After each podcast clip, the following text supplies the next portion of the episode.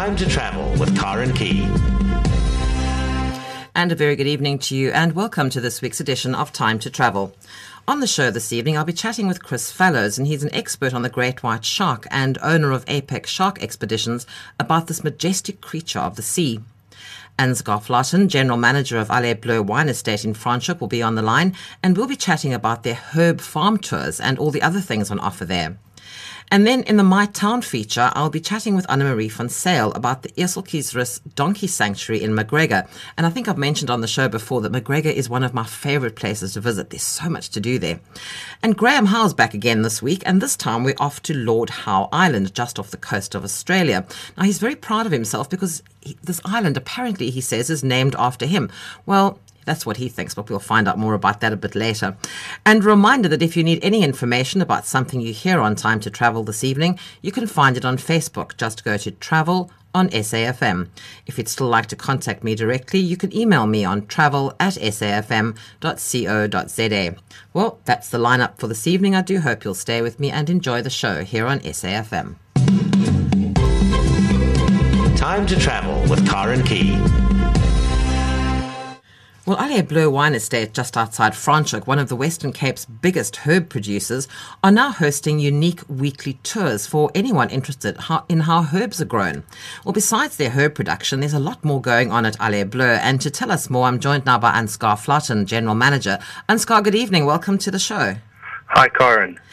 You know, when you read about what's available at Allée Bleue, it's one of those one-stop shops for as, as a destination. There's everything there. Tell us what, what people can find at Allée Bleue. Well, Karen, what we you're, you're 100% correct. That's exactly what we try and offer the uh, the the, uh, the consumers is a one-stop shop. So what we have is is we're we're an agricultural estate, and uh, we we do wines, we do uh, we do fruit, and then obviously we have hospitality, which. Oh, Ansgar, your cell is breaking up very badly here. I'm afraid. Are you moving around at all? I'm, I'm standing still. Is better? Oh no, you're breaking up terribly. I wonder if we could try and get you back on a landline. Um, yeah.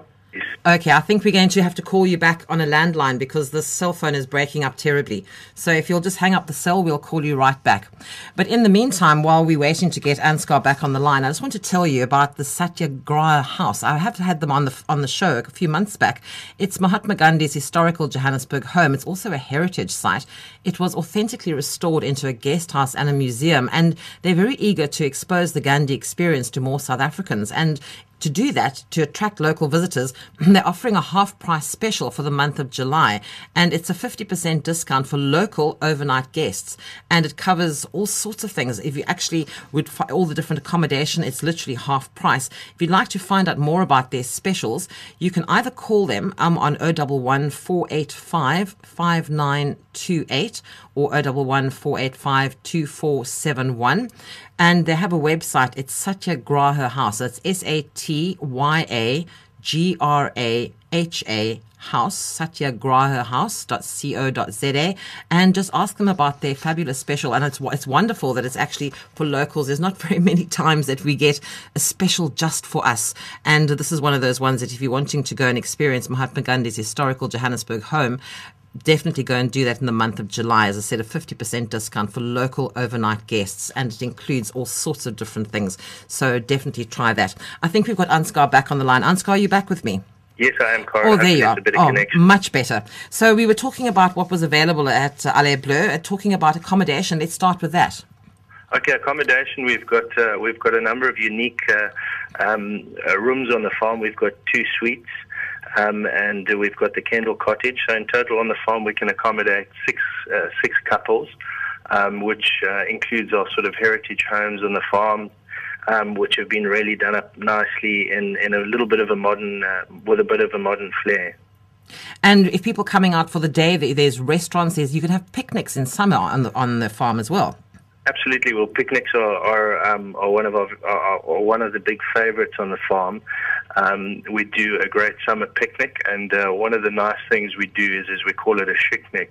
Oh. So it, um, it's slightly more sophisticated. You sit down at a nice table, and your picnic basket arrives, and uh, we also cater for children. So that's that's a big uh, uh, a big part of, of what we offer on the farm is is uh, catering for families. Well, that, that's a big plus because often when you talk about wine farms, people think, well, it's just for the grown-ups, but uh, you make a special effort to, you know, to allow families to come, which is fabulous. Absolutely, and and that's what we're trying to do at Allée Bleue, and uh, what you uh, what you introduced us as being is, is a destination. So we we do not only wine on the farm, we do herbs, we do export fruit, and then we have the restaurant and the picnic, and we also do conferencing and weddings and uh, and all sorts of uh, hospitality um, hospitality needs. So now let's get down to the herb tours. Sounds wonderful. Something rather unique. I've never heard of anyone else doing that. Well, you know, one of the things is, is as you said earlier, we, we're one of the biggest producers of fresh herbs in the Western Cape. Um, we pack under our own brand Allée Bleue, which is uh, available in, in tops and spas, and um, we also do a large part of the uh, of the Pick n Pay house brand. So we we want to um, encourage healthy living, healthy healthy living, and um, we're a lifestyle brand. So that was one of the decisions for us to introduce people to the herbs. It's such a great product. It's a fresh product. Um, and we really wanted people to understand uh, a little bit more in terms of what we offer from, from a you know total package point of view. So how often do you have these tours? Well, at the moment we do we do it on an ad uh, not an ad hoc basis, but if people want to come to the farm, um, you know they're welcome to come and see us anytime they want to. But um, the main the main tours are done on a Friday morning at eleven o'clock. Um, we uh, we've got a great lady that does our herb production called Laria Moorman. Uh, you know, she's got loads of experience in terms of of producing herbs. And what the idea is is that um, uh, the guests arrive at the farm. We've got uh, 28 hydroponic tunnels on the farm. So then Laria takes them through the through the various tunnels and uh, shows them what we're doing in terms of production. And it gives uh, you know gives people a great opportunity to speak to Laria and um, understand a little bit more about herb production. And it, the takes what about an hour and a half? Yeah, the, the, the tour part takes about an hour. Um, and then um, what we do after that is, is we introduce people to what we can achieve with herbs in the kitchen. So a bit of a culinary experience. Oh, that's nice. Um, we have uh, we have a lunch after the herb tour. All made, I'm sure, lots of herbs in the meal. Absolutely. So what we do is um, we try and uh, obviously herbs uh, herbs are a seasonal product. So what we do in terms of the lunch is we then look at what's you know what's in season or what's seasonal, and, and seasonal can re- literally be um, you know on a weekly or a daily basis. So then what we do is we take the product into the kitchen. Uh, and our chefs then produce what we think is a is a, a good culinary um, experience of herbs. And are we able to buy any of these plants while we're out there? Uh, unfortunately, not the not the plants at this stage. I'm I'm still trying to convince Laria that maybe we should uh, we should uh, outside of a 28 hydroponic tunnels, we should maybe produce a couple of nice terracotta um, pot plants with Mm. herbs in. But uh, they definitely consumers can buy the herbs on the farm uh, and and then take them take them home with them. But it's rather nice because we get the experience of seeing how they're grown, how they come to literally end up in your dishes when you're cooking them. So you see them from start to finish, basically. Well, that's the wonderful thing is is what we've what we've realized with herbs. I mean, you know, wi- wine is a is a wonderful product, and everybody has a great uh, interest in, in wine um, for various reasons. But uh, what we've discovered about herbs is is that. 90% of the people that we meet in our in our day-to-day life, uh, you know, all have a story of either very successful or very um, unsuccessful herb um, herb practice or herb cultivation practices. So what what we want to do is, is we want to be able to give people the opportunity to to interact about their uh, you know their experiences with herbs and hopefully create a whole lot of home growing herb gurus. Because I, I've, I've mentioned this on the show quite a number of times on this show and another show that I do called Health Matters, where I always say it's relatively simple once you've got the basics because you can grow them in a pot or you can grow them sort of you don't need a huge area to grow a little bit of herb just for you to use at home. It's relatively simple. Well, well, that that's that's the theory. The theory is just that it's relatively simple. Well, so if once you've got the basics right, you know. Exactly, and and I think that's what the great opportunity about the herb tours, uh, you know, is is that um, you know if your coriander goes to seed too quickly, or your rocket flowers too quickly, you know, you can always speak to Laria, and uh, you know she's got some she's got some wisdom and some uh, some interesting. Um, experiences in terms of how you can do that properly and and one of the things which I, I must commend Laria on as well is is that she's putting in a lot of effort in terms of understanding how to cultivate um, herbs more sort of organically or closer to nature. So she's got understanding of what the natural predators are and how you can bring you know how you can bring an equilibrium equilibrium in into uh, into your herb production, which I think is very important. I'm going to have to make a point of coming out there because my coriander goes to seed way too fast. So I'm going to have to come and do a tour and learn how to grow my coriander properly. Ansgar, it sounds like a wonderful new addition to uh, what's available already on Allée Bleue, and hopefully lots of people will be coming out to learn some more about herbs, and we'll all be growing our own and, and eating a lot more of them once we realize what we can do with them. So thank you well, so much for. Yeah, I was going to, sorry, I was going to say thank you for joining me, but do you wanted to add something? Yeah, sorry, Karen. I mean, it's obviously not in our best interest to have you all growing herbs very no. well, but uh, if, you, if you can't, you're always more than welcome to buy Allée Bleue herbs in your local supermarket no, well, or Pick n Pay. Absolutely, but we always try and help ourselves. We don't do it terribly well. As I said, mine mine goes to seed way too fast, so us will end up having to buy it anyway. So, but um, it'd be really nice to come and see how you do it properly out there. So, please, thank, please, you're more than welcome. Thank you so much for your time this evening. Wonderful, Karen. Thanks Thank for joining me. Thanks to the listeners. Pleasure. Bye-bye. Good night. Ansgar Flaten is the general manager of Allée Bleue Wine Estate near Franschhoek. And if you'd like to find out more about what's on offer there, take a look at their website. It's www.alleebleu.com. That's A L L E B L E U E, alleebleu.com, or you can call them on 021 874 1021.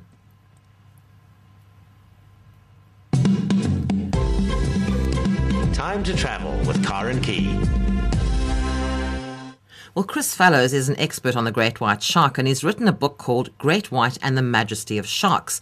He's worked with National Geographic, BBC's Planet Earth, Discovery Channel, and he's helped produce the Air Jaws series of shark documentaries.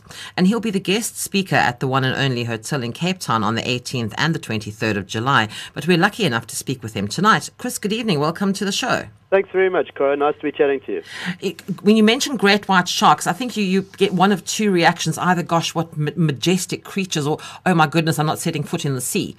And one, one of the big things that you talk about a lot is, is about education and awareness and understanding them.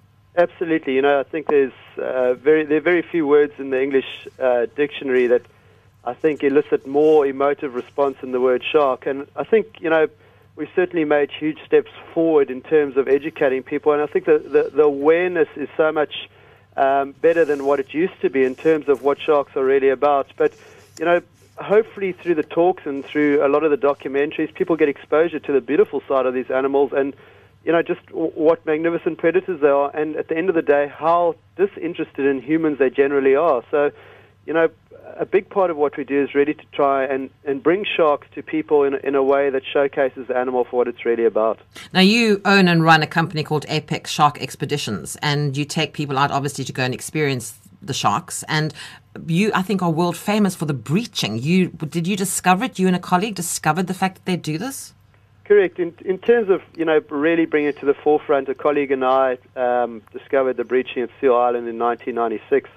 Um, but it, it, had been seen previously by fishermen, and certainly, you know, in other parts of the world, in the Farallon Islands or San Francisco, uh, it had been documented there. But you know, I guess through the, the images and the documentaries, it was really brought it to the public's attention, and um, you know, really highlighted just how athletic these animals can be, and, and I guess showcase Seal Island has been a unique destination in white shark circles all around the world for the, the volume and uh, frequency that we actually see this incredible hunting behavior at that location. Are they at, at risk at all as a species, Chris? Absolutely, Corin. You know, there's a, a, common misconception out there that these animals, the population's on the increase, and um, you know that some people even call for them to be culled. The, the truth couldn't be, you know, f- further removed. Uh, recent statistics show there may be as few as three and a half thousand great whites left in the oceans of the world Gosh, today. really? Um, you know, we've kept data from our very first trip way back in the, the mid 90s, and it clearly shows a, a, decrease in the number of sharks. And, you know, it's a, it's a very worrying thing because the, the white shark, as with many other shark species, plays a pivotal role in the ecosystem. And these animals are, are vital, uh, you know, to, to maintain that balance. And, you know, quite simply, they're magnificent creatures and they certainly deserve uh, their, their spot in the ocean. They are quite a draw card when it comes to tourism, especially here in the Cape.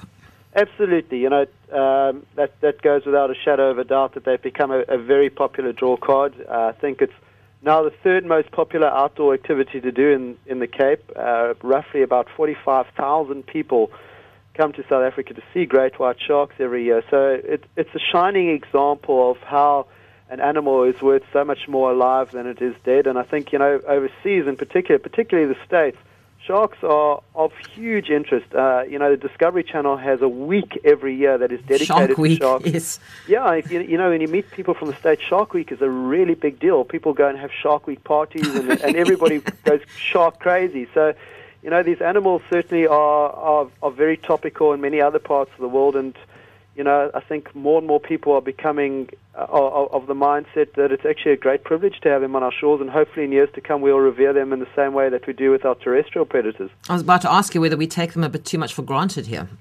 I think you know. I, th- I think the the fact that historically there's been a lot of negative uh, association with sharks and people has done uh, a, a lot historically to tarnish the image of the animal. But as people are becoming more educated and aware of of these these creatures, and, and they see just how many people from overseas actually want to see them. So the, the interest and education levels has has risen exponentially, and I think you know more local people are actually going out to see the sharks. When we first started working with great whites, probably 95 to 98 percent of the people that you know joined us on our vessel were of an international origin, and that that slowly but surely is changing. We're getting more and more local people wanting to see the great whites and there's definitely more of a, a, positive interest in these animals, which is very encouraging to see.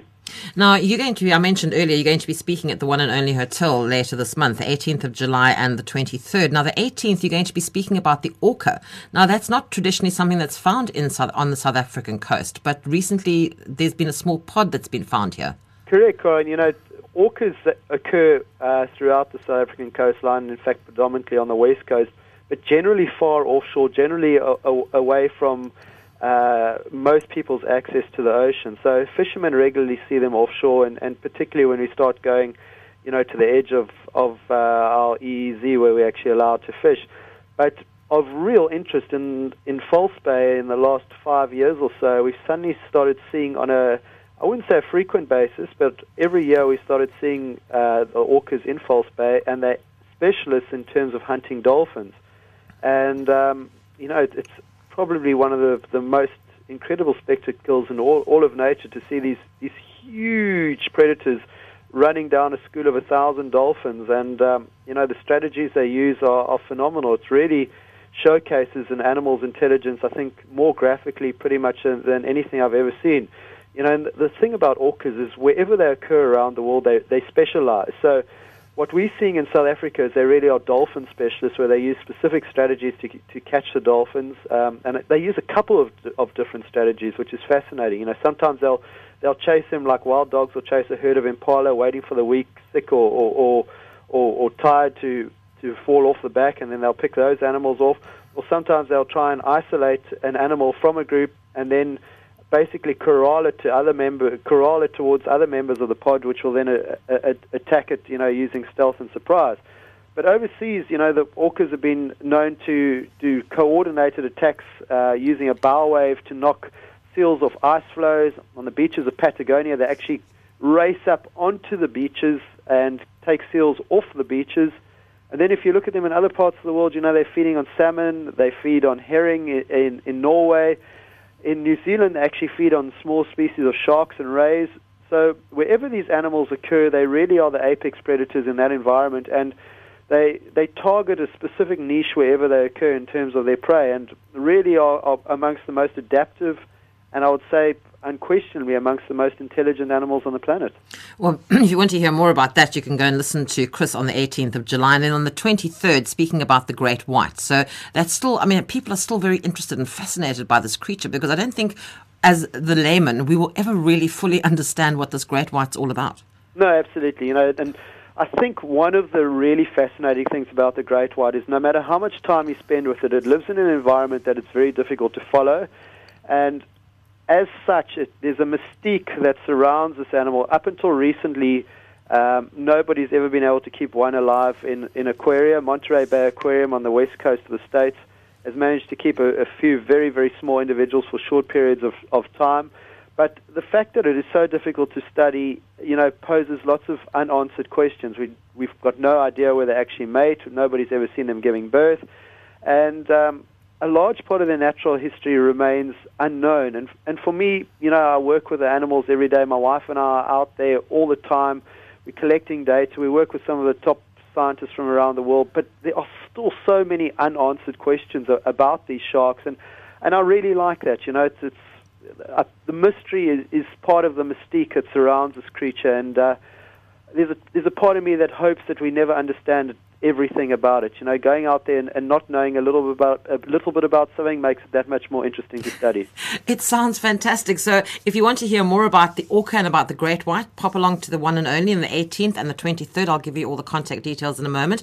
But Chris, thank you so much for joining me this evening, and good luck with the talks. Thank you so much for having me, Corin, and uh, I hope you have a good evening forward. But thanks again. Thank you, and keep up the good work. Thank you very much. Thanks. Bye-bye. Good night to you. Chris Fallows, who together with his wife Monique owns and runs Apex Predators, will be at the one and only hotel in Cape Town on the 18th and the 23rd of July as part of the One and Only's guest speaker series. Now, if you'd like to book for one of these fantastic talks, you can contact the hotel by email on restaurant.reservations at oneandonlycapetown.com or you can call them on 021 431 45 double one. And if you'd like to head out on one of Chris's expeditions, you can take a look at their website. It's www.apexpredators.com or you can call them on 021 788 1863.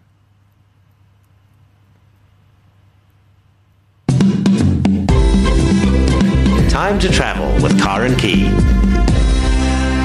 Well, in the My Town feature this week, I'm joined by Anne Marie van Sale, who nearly a decade ago, together with her husband, responded to a request from the SPCA to provide shelter for two badly neglected donkeys. Well, the rest is history, as they say, and the Eseltjiesrus Donkey Sanctuary in McGregor was born. Anne Marie, good evening. Welcome to the show. Hello, Corin. Thank you very much. Thank you for the opportunity to chat to you. So, rather a unique little sanctuary you've got there in my favourite place in McGregor. Tell Thank us a you. little bit about what you do at the at the sanctuary, and also it's open to the public, so people can pop along to have a look. Absolutely. I've been listening to your previous um, guests, and I think each one has emphasized the fact that there's so much to learn. And there certainly is so much to learn about donkeys and from donkeys, and we are learning all the time. At the sanctuary, just outside McGregor, we have a herd of 20 donkeys of varying age, and they are almost the shop window or the showcase for the work that we do. We give them a safe, permanent home and the best care that we can, but we also use them to make people aware of these wonderful animals, their needs, and the fact that they deserve respect as much as any other animal. They are not just discardable um, inferior citizens. They are absolutely wonderful creatures. So we do a lot of educational work as well. You do a lot of outreach as well, Anne Marie. Tell Yes, me about how that works. Our outreach work um, involves physically visiting donkeys um, that are within our area to make sure that their owners understand how best to look after them. We realized very quickly that we can't ever take in all the donkeys in need. Many donkeys have owners, and the owners are enthusiastic but perhaps ignorant. And donkeys do have specific needs, so we try to educate the owners. And specifically for people who don't have um, mechanized transport, who depend on donkey carts for transport, it's very important that their donkeys must be fit and healthy. And so they're very, they are very interested in keeping their donkeys in good condition. Um, we also have a, a sort of advice system which is very, very interesting. I get emails every day of the week from owners all over the country asking for referrals to nearby institutions that can help them or just asking generally donkey care questions. And it's a wonderful um, task to, to try and find out the best information to make sure that they get the best information from us. We also have a schools program where we receive schools um, and let them interact with the donkeys and try and educate them so they can also go home and spread the message of a culture of caring. It's almost as if the poor donkey was almost the sort of relative that's been forgotten because everybody loves horses and talk about horses and you know and the poor donkey who you know is just as gorgeous as ever uh, they're sort of kind of got forgotten They're along the right side at the here. end of, of the line when it comes to status. And one of our very, very um, strong points that we're adamant about is raising the status of donkeys. Um, I was always a horse lover myself. I still am. But I'm afraid that a lot of horse owners even do look down on donkeys, and we've unfortunately even had some professionals who say, "Oh, it's just a donkey," because it doesn't seem to have commercial value. And unfortunately, in this day and age, that often determines how an animal is treated. They are quite wonderful creatures. They are hardworking. They are stoical beyond belief, and they are so humble. We can learn so much from them. They're also highly intelligent. Now, Anna Marie, you have all these donkeys in the sanctuary. How on earth do you actually support them? How, where, do you, where does your Oh. funding come from? Well, we are a registered charity. We're an NPO and a PBO, so we depend on help from the public. We have an adoption program. You can adopt a donkey. You don't take it home. We look after it for you, but you get a certificate, a photograph, and a report on your donkey and a newsletter. And you can come and visit your donkey. So you have a special interest in a particular donkey. And you can support the donkey for as much or as little as you can afford. It also makes a lovely present, for example, for grandchildren who live overseas because they certainly won't have a similar one and it won't be the wrong color or the wrong size. And it gives them an anchor in the country. So our adoption program is very important to us. It raises awareness because people will display the photograph of their donkey and everybody will say, Why do you have a donkey on your desk? and uh, the income from that helps to keep us ticking over as far as the sort of hands-on care and much of the outreach is is concerned. We also have a bequest program that we are launching now. I think we've established our long-term viability, and people are requested to consider us in their wills. We have an annual book fair, which is a big three-day event in McGregor. It brings a lot of people from all over the Western Cape. And um, yeah, generally donations are always very welcome as well.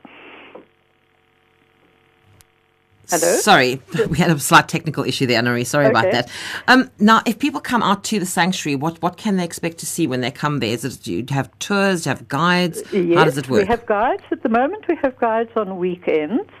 Um, if you phone us, if you're coming from far away, then we can arrange to have a guide to meet you specifically. If if you can't come during the weekend, um, and we take you into the fields.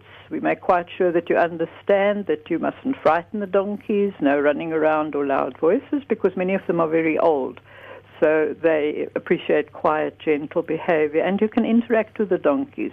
And we find that some people will spend an hour or more just talking, brushing, and communicating with the donkey. There's an immense peacefulness at the sanctuary, and we like to think that it's not only a sanctuary for donkeys, but it's also a sanctuary for people. and you open Thursdays to Sundays from That's 11 right. till 4, is that correct? That's right. And the guides are on duty on Saturdays and Sundays from 11 till 2. Um, but as I say, we can always make special arrangements if people contact us. I don't think I've ever heard of another donkey sanctuary anywhere else in the country. Are you the only one? We are the only one that has registered and gone the whole official route. There are a few other institutions that have collected donkeys and given them safe homes, but they don't have the extent of educational programs and adoption programs that we do. But we do work very closely with each other. We try to help when we when we're looking for homes for donkeys. But I do believe that we are the most official, officially recognized and registered one. I will give out the website address in a moment, but if you'd like to go and f- have a look at those pictures of those gorgeous donkeys, you'll be on the road tomorrow going out to the sanctuary to go and have a look because you're they just they look absolutely so gorgeous. You you almost want to take one home with you. Yeah. So if you don't can't do that, so just adopt one anyway, and, and you'll help with, with feeding them and caring for them, and they really do deserve um, a little bit of, of love and care, and you're giving that to them, Anna Marie. I think it's a wonderful initiative that you and your husband started. Well, and it's, uh, it's very rewarding. We have learned so much and we have benefited so much ourselves. They really are most rewarding animals. Well, as I've always said, McGregor is one of my favourite places. And if you're going out that way, if you're not sure quite where McGregor is, it's very close to Robertson. So you can go out to enjoy the Robertson area and pop along to McGregor and don't leave there without going to see the donkeys. It'll, it's a once in a lifetime experience, something you're not going to see anywhere else, I don't And, think. and you will come back often. And you will come back often, absolutely. And Marie, thank you so much for joining me on the show this evening, and good luck with the sanctuary. And hopefully, lots of people will pop up and give you a visit, and hopefully, you'll have a lot more adoptive parents out there adopting a donkey. Absolutely. Thank you so much, Karen, and thank you for helping to raise the status of donkeys. Only a pleasure. Thank you for your time. Thank you. Good night Bye-bye. to you. Bye bye. Anne Marie van Sale, who together with her husband, Dr. Johan, founded the Eseltjiesrus Donkey Sanctuary in McGregor. Now, if you'd like to find out more about the work that they do, or if you'd like to arrange a visit or possibly even adopt a donkey, take a look at their website. It's www.donkeysanctuary.co.za, or you can call them on 023 625 1593. 023 625 1593. Time to travel with Karen Key. If you were listening to the show last week, you would have heard that Graham Howe is back in the country. He's been swanning about all over Australia. Um, I, ma- I mentioned at the end of last week's chat with him that I was a little nervous about speaking with him this week, mainly because he now thinks he's terribly important because he's just come back from somewhere called Lord Howe Island. And he's almost convinced it's called after him, being Graham Howe, but I'm almost sure it isn't. Graham, good evening. Welcome back to the show. So, do I grovel now, or what, what is it now? Oh, I should have briefed you on etiquette Oh, before you the didn't. show. I'm As sorry. to how approach to approach Lord Howe. I certainly put everyone at ease when I was uh, checking in at Sydney uh, domestic airport. I mean, I should explain that Lord Howe Island is a is a sort of top end tourist destination about 700 kilometres northeast of Sydney, on the way to Norfolk Island and about halfway to New Zealand, and a very historic island in terms of settlement and uh, discovery in the in the sort of settler period. And I've wanted to go to Lord Howe Island for ages. I mean, uh, sure just, you have. just it's just a laugh because half of the all the unique uh, flora and fauna species have my surname somewhere in there, Howea or Howiana. I was very amused when, with colleagues, we arrived at the airport at Sydney and they were calling the flight uh, to check in, and all I heard over the public address system was Lord Howe, Lord Howe. I said, "I'm coming, I'm coming." stuck my hand up, raced to the front of the uh, check-in desk, and the woman on the desk at, on the Qantas desk said, "Lord Howe," at me, and I said, "Yes." How did you know? You know. So she looked a bit confused, and I gave her my passport as ID, and she she was she thought it was a real laugh. So I said, "Anyway, M- Mr. Howe will do. I'm a Democrat, not an aristocrat." um, and we then proceeded, of course, through security, and again, uh, as we were approaching the actual gate to board the aircraft, there were all these last-minute call for Lord Howe, and, and again, I had my hand up, and uh, we checked in. And when boarding the flight, and it's a small propeller job, one of the kinds of planes I know you love. Oh, I just love those, yes, yeah, And it's mm. a 38 seater, and it's just a daily flight out of Sydney. In fact, only 400 people are allowed to stay at any one time on the Oh, island really? on They a limit the particular day, people staying um, because they've Okay. Mm. li- they've limited the number of development, and it's a UNESCO World Heritage Site for, for various reasons, which I'll explain later, and not just because it's called Lord Howe Island. As I was checking in, the cabin steward at the top of the stairs, they always read off your pass to make sure you are who you say you are. And she said, oh, "Good morning, Mr. Howe," and I could see it just. And she looked down, and there it was, Destination Howe Island, uh, passenger's name Howe, and she looked very confused for a minute and did a double take. So she said, "Gosh, gosh," and you know, and, and so it proceeded. We flew for the next. Uh, it's just under two hours the, uh, the the flight, and Lord Howe is the southernmost uh, tropical reef in the world, and in fact is known as the paradise of the Pacific because of its gorgeous coral reefs and because environmentally it's been so protected for decades by the islanders who live there. It's part of Australia. It's governed as part of New South Wales.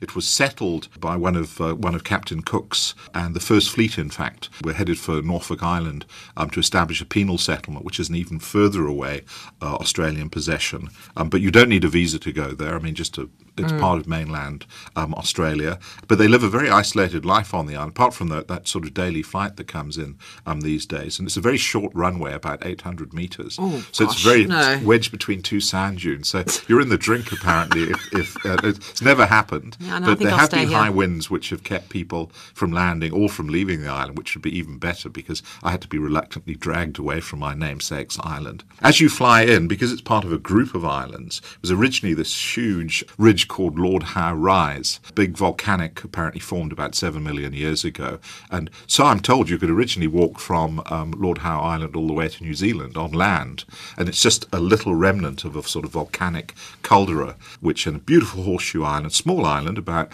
11 kilometres long and about 2.8 at its widest point, and very lush and covered in palms. Of course, the Lord Howier uh, palm um, and the Lord Howier thatched palm. And when I got off the uh, the aircraft, we just seen this incredible sight. It's the tallest um, sea stack in the world, which is a basalt column that rises hundreds of meters out of the ocean, and it's like a fragment that's been eroded, and it's called Ball's Pyramid, not after Mrs. Ball's, um, the chutney um, lady, I was told, but after the first lieutenant who founded the island. I think his name was Lidgbird Ball, and he named it uh, after the current head of the Admiralty. This is in 1788, who was a Lord Howe from Buckinghamshire, where the family seat is. Um, I should hesit- I should say not my family seat, as you know. My family seat's in Cape Town. It's this this incredible site of, of, of Ball's Pyramid, and I was aware that it was the most famous Lord Howe Island. I think in the 80s hit the world headlines when as a stick insect or a phasmid believed to have been extinct for centuries, literally almost sort of since prehistoric times, was found living on a bush high on Ball's Pyramid by a mountaineer there, and they Good identified heavens. it. And in fact, David Attenborough, there's now a breeding project for the Lord Howe stick insect. I never got to see it because I didn't climb this enormous basalt rock standing in the middle of the ocean, which you fly in about 20 kilometres from Lord Howe Island. So you actually skirt it as you come in. But somebody you spoke to there said it, living on Lord Howe Island, he felt like he was living in a David Attenborough documentary. Yeah, exactly. The naturalist Ian Hutton, who has written all the books and photographed uh, the 101 uh, wonderful insects, all named after Lord Howe. I was quite relieved I didn't see the Lord Howe cockroach, which is endemic to the island. But there's also Lord Howe gecko, which I did see. Oh, they're quite cute. And so I had a checklist of, of all these uh, things. But it's. Um, a fantastic destination. I mean, it's it's it's known as a naturalist paradise. People go there to uh, look at the, uh, the all the, the seabirds that breed on the island, uh, shearwaters and petrels, and They've got funny names. It's just like Australia. Everything has got a weird they do, name. yes. And uh, unfortunately, one of the little islands off of Lord Howe Island is called Muttonbird Island, and Hmm. it was because the uh, the shearwaters used to colonize the island, breed on the island. The early sailors used to eat, eat them and reckon they tasted like uh, muttonbird. In fact, while you're cycling, the, the speed limit on the island is 25 kilometers an hour, and there are very few cars. Most people cycle uh, because it's flat, apart from the mountain peaks. But there are these warning signs everywhere about the flightless wood hen that was bred from extinction. Well, from and who nearly took them out again? twen- and, and you've got to be careful on You your did. bicycle. Um, because I was so busy reading and photographing the mind out, mind the mind the mutton birds and mind the wood hens. And I was trying to get a picture of a wood hen crossing underneath this because they're flightless and they seem to wait for you to come trundling along on your bicycle down one of the like heart attack hill, which is the only hill which takes some climbing. I was very amused to hear that they've only got one policeman on the island called Wayne, Sergeant Wayne. No one even knew his surname. And apparently, his main activity is setting up roadblocks to catch people who cycle without helmets. And so I was warned very strongly that I should wear my helmet because being so far from anywhere, they have a clinic on the island, but in the case of an emergency, the, the, the Air Force has to fly out and do a medevac. Um, so if you do, were to have a cycling accident, and probably be the, the only idiot in 200 years on the island to have... Uh, Be Mr. you know, Howe Would, yeah, exactly. You'd have to be flown off the island. So they do have this strict policy. Otherwise, you have to walk your bike home. That's the fare. and I was told that the, the only the cell ha- is used for bridge and card sessions every Friday evening at the police station, and, that, and it's never been used for anything else apart from to cool off a, the odd drunken yachty who comes through. What's this thing um, about the chicken run, though? The chicken run. Oh, they had at the they they've got two clubs on there. The golf club, which is on the old vegetable patch, and where you can off the eighth hole you lose more balls into the sea because it's right on the sea. So the golf club and they have the bowling club, known as the Bolo Club. So they have draws there apparently every Sunday. They have a jackpot draw, and it's called the Chicken Run, and you win a frozen chicken. But I was warned that if only islanders can enter it if we went along to this community pub and bar, and that if you, uh, but if we won it, we'd have to give it back. And they said no one in their right mind would eat it because apparently it's been passed around for the one. last 200 years. it's frozen chicken. They said, for God's sake, don't thaw the chicken, you know. Um, so it's called the chicken run. But the islanders are very friendly. On my first day out, everyone was waving at me, and I thought that's fantastic, you know. And I'd wave back, and eventually I stopped to take a picture. And one of the islanders came up to me and said, um, "Excuse me, sir," he said, you, "But are you aware you've got your helmet on back to front?" he said people have been waving at you all down the road because Sergeant Wayne won't be very impressed. It was one of these new high tech ones. space age looking streamline- I had no idea, and I thought it was fitted uncomfortably, you know. And I, I felt I felt while I was cycling that I should be looking the other way all the time, which is how it sort of literally turned my head around. So that was just hilarious. And I went into Larraps, which is just about every islander there um, goes back six or seven generations. One of them might have married into onto the island, but a lot of them have the names of the original settlers. So it's much like visiting Tristan da Cunha or Saint Helena, two of my other fam- favourite island destinations. Again, when I bought a Lord Howe T-shirt, of course, I had to come Oh, back. and one. you're wearing fact, it I'm wearing tonight. it today. You're wearing it, um, yeah. Which is an Extinction is Forever T-shirt because they're they're, they're fiercely protective of, of all their mutton birds and um, uh, wood hens, etc. The woman, uh, uh, her name was Lisa Makiti, who was the uh, the owner of Larraps, and and again, whose family goes back forever on the island. She sold me the T-shirt, swiped my credit card, and I was amazed because you know there's no cell phone coverage on the island, but they they can use a credit card. And she said, looking at the slip, she said, "Oh, thank you, Mister Howe," and again did a double take, and I had to explain. I said, "Surely you've seen Howes around here before?" So she said, "No, the last Howe was Earl Howe, who came over for the island's bicentenary." In 1988, and in fact, the original Lord Howe had never come there, so um, I think they they did feel quite blessed by my uh, Oh, visit. really? I'm sure. Mm, okay, right. So, but what actually attracts people to the island, though? As a tourism destination, people obviously they limit the numbers to what 400 a day. Uh, what actually I think would make, other than it's if you weren't a naturalist and you weren't going there to look at the birds and the whatever, what else is on the island? What else Well, would the beaches them? are just fabulous. I mean, the, some, the, they have one beach there that is known, I think, has been declared the uh, cleanest and most beautiful beach in Australia, Oh, um, okay. called Ned's Beach. In fact, you walk into the surf right off the beach, and it's set with all these palm trees around the uh, the base, very lush and very tropical. And hundreds of tropical fish start nibbling and literally giving you a foot massage. Parrotfish, you know, and all these stripy Nemo fish. And you there you are, literally, I was in water up to my knees and surrounded by shoals of, of, of fish. And you walk out a little bit further and the fish get bigger. And it's in a big protected marine zone. Can you dive there? Do they so have you diving? Can, oh, they have they have some famous holes called Erscott's Hole and Sylph's Hole and a round Ball's Pyramid. The diving there is particularly good, and they're very very deep holes that go down apparently you know kilometres. Uh, you can see turtles and uh, there are quite a lot of Galapagos um, sharks. I was gonna ask you about there. the sharks. but it's generally they, I was told they don't usually bite Oh, people. the usually Uh, part, know. okay. You're always told in Australia if it's smaller than you, don't worry about it. You can take it on, you know. Um, but if it's bigger than you, you know, you've got a problem, Swim mate. away. I think also it just it, it's away from the hustle and bustle of the world, so it's a popular resort destination for um, Sydney siders, and there's no high-rise development. It's not like the sort of parts of the Great Barrier Reef. There were about 17 different from self-catering to luxury resorts, but they're all perfectly integrated organically into the the sort of rainforests there.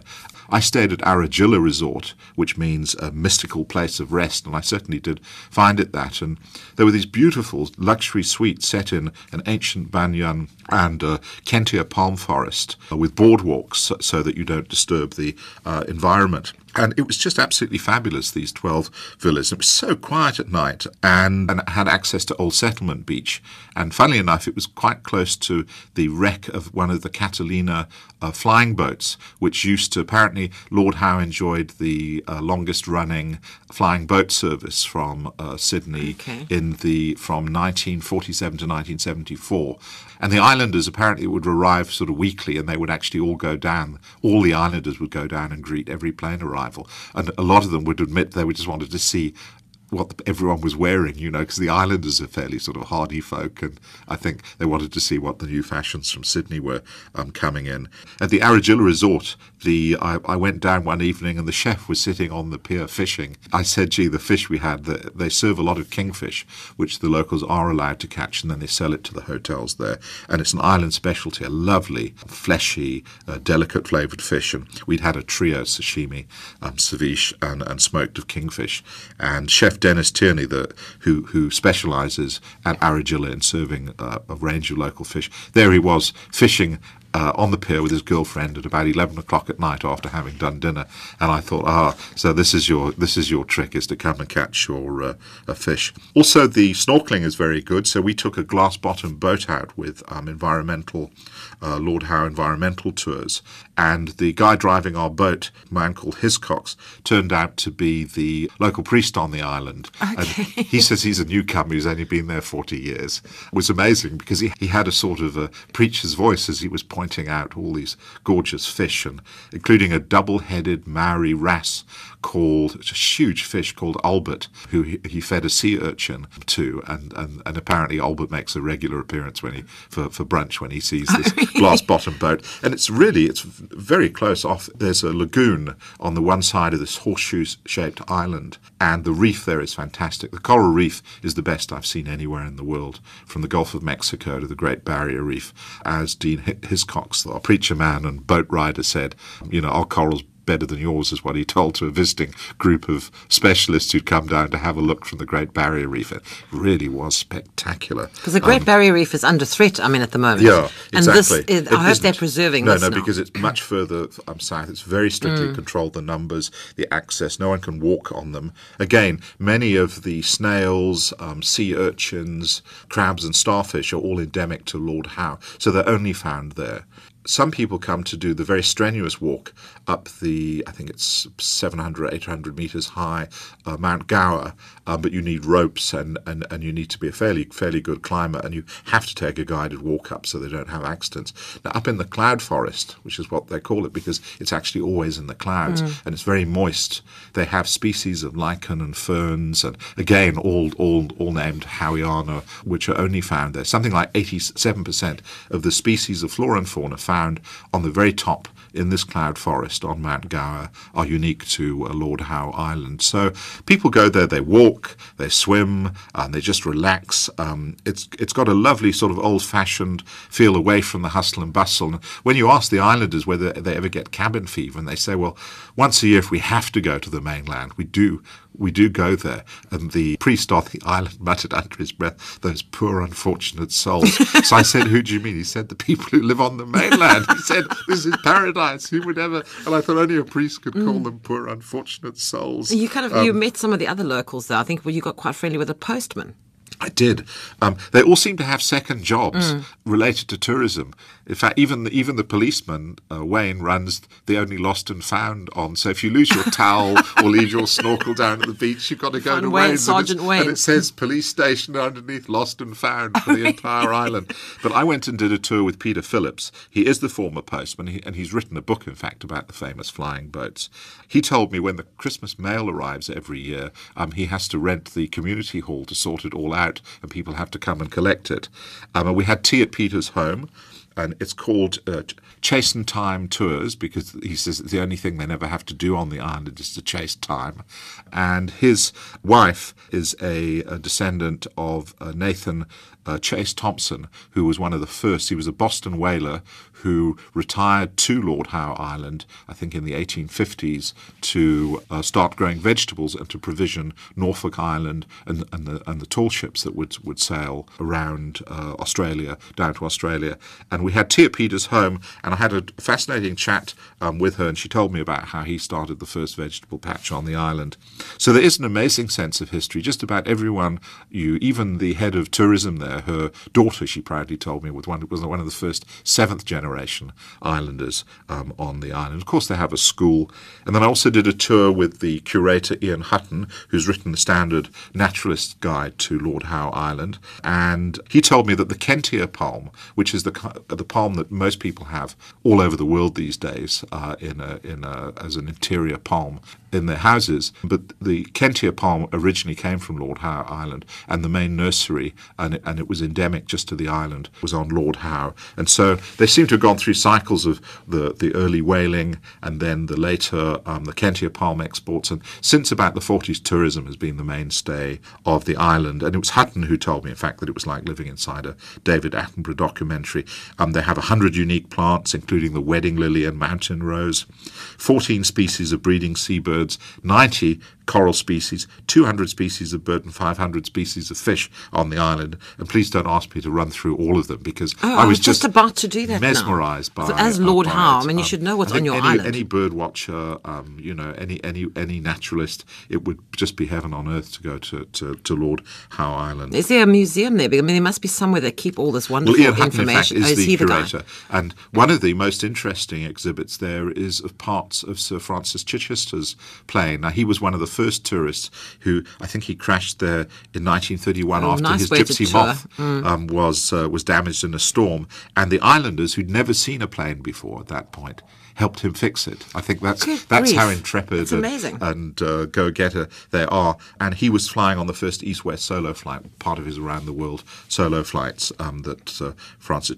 Chichester was well known for. I never did see the, the giant horned land turtle, which is one of the prehistoric animals that, of which they found a skeleton on the island. Right, but now there seems so much to do there. One wouldn't think so if it's such a small island. You said that you had to be dragged almost kicking and screaming back onto the plane to leave. Yes, if I was people just there go for- there, how long oh, do, would you recommend I, I they would go, go for? there. How long I were would you go there, there for? a week. I was there for about three days. Oh, it not was just enough. Nowhere near enough. I would say to go for seven days. I mean, the flights there are quite expensive. Um, they're cheaper off season, and you can buy packages that include accommodation, and you can also self cater. A lot of people uh, who were going there for special anniversaries. Um, there were some couples there. There was honeymoon couples there. I would say, you know, at least spend a week visiting Lord Howe um, Island, and you you can have a look up on at, at the website and see of, about how much there is to do. I, and just I would just advise put your, your helmet on the right way and, and practice before getting there, or just ask for an ordinary old fashioned cycling helmet. You, you were telling me earlier about the, the mutton birds and, and the, the sailors eating those before, but were- you had a, almost an Alfred Hitchcock experience on the island. We did. Well, we went out. There was a group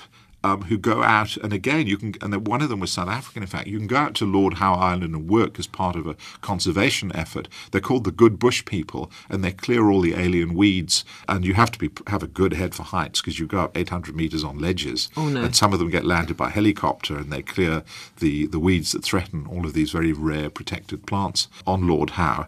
And one of them, anyway, was a, was they call him the Birdman of Lord Howe Island.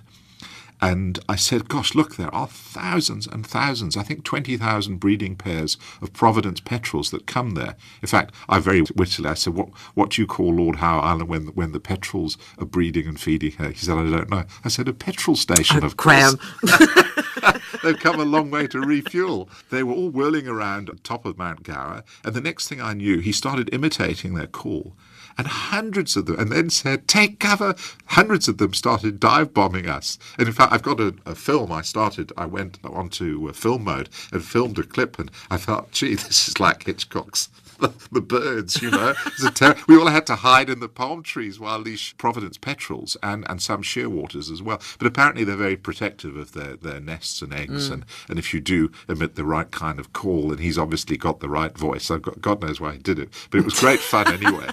Well, yeah, okay. You know, you'll still go back, I'm sure. Yeah, and I was reluctantly left. I was hoping one of those legendary high winds would come in and prevent the, the day's plane from taking us out because they call it rush minute on the island when the plane A rush comes minute. in because the, all the uh, resorts go out to collect the, uh, the the new arrivals and, and to wave off the departing guests. One of the keepsakes, which is very popular, they sell a little potted uh, Kentia palm from Lord Howe, which you can uh, you know buy and, and sort of take off off the uh, the island. That that and a, and a, a sort of a little furry flightless wood hen if you're inclined to collect soft toys. But I, re- I left, I must say, with a heavy heart, and uh, it's certainly one of those top 10 destinations for me that I would love to get back to. And anyone visiting Sydney should seriously think scheduling a visit out to Lord Howe Island. Must have been a bit of a come down now to go off somewhere else. Where did you go to once you left there? Well, I went off. I was looking for an island off an island off an island. So I went down to Tasmania and from there headed on to explore some of the islands off Tasmania and spent uh, two weeks traveling around uh, Tasmania, uh, which was a fantastic experience. I was in an island mode by then. Yeah, well, you'll have to come back and tell us about that. And at least I won't have to grovel next time because it's not called after you. It's just Tasmania. No connection, family connection? No, Ta- no, Good. no. Okay, great. Well, it sounds like you had a wonderful time on your own very personal Lord Howe Island. Thank you for coming and telling us about it. Thanks, Karen. Graham Howe is a freelance travel journalist. He attended ATE 2013 as a guest of Qantas Tourism Australia and Tourism New South Wales. He was telling us about the ATE 13 in Sydney last week, and this week he was telling us about his time spent on Lord Howe Island. And to find out more about new tourist attractions and destinations across Australia and in New South Wales, there are a couple of websites. There's australia.com, there's destinationnsw.com, and lordhoweisland.info, and it's H O W E, lordhoweisland.info.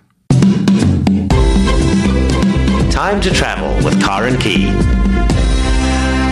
Well, that's it for Time to Travel for this week. As I mentioned, I'm Karen Key. Thanks for joining me this evening. I'll be back with you next week on Monday evening, just after nine, with a law report. And rather excitingly, we have Mark King on, Group Executive, Operational Services, Escalation and Support at SARS, who will be in our Johannesburg, or our Pretoria studios actually, as our guest. And if you recall from last time, he was very helpful. So if you have any queries regarding your tax, or specifically this time tax clearance certificates, join me for that on Monday. That's Monday, the 15th of July.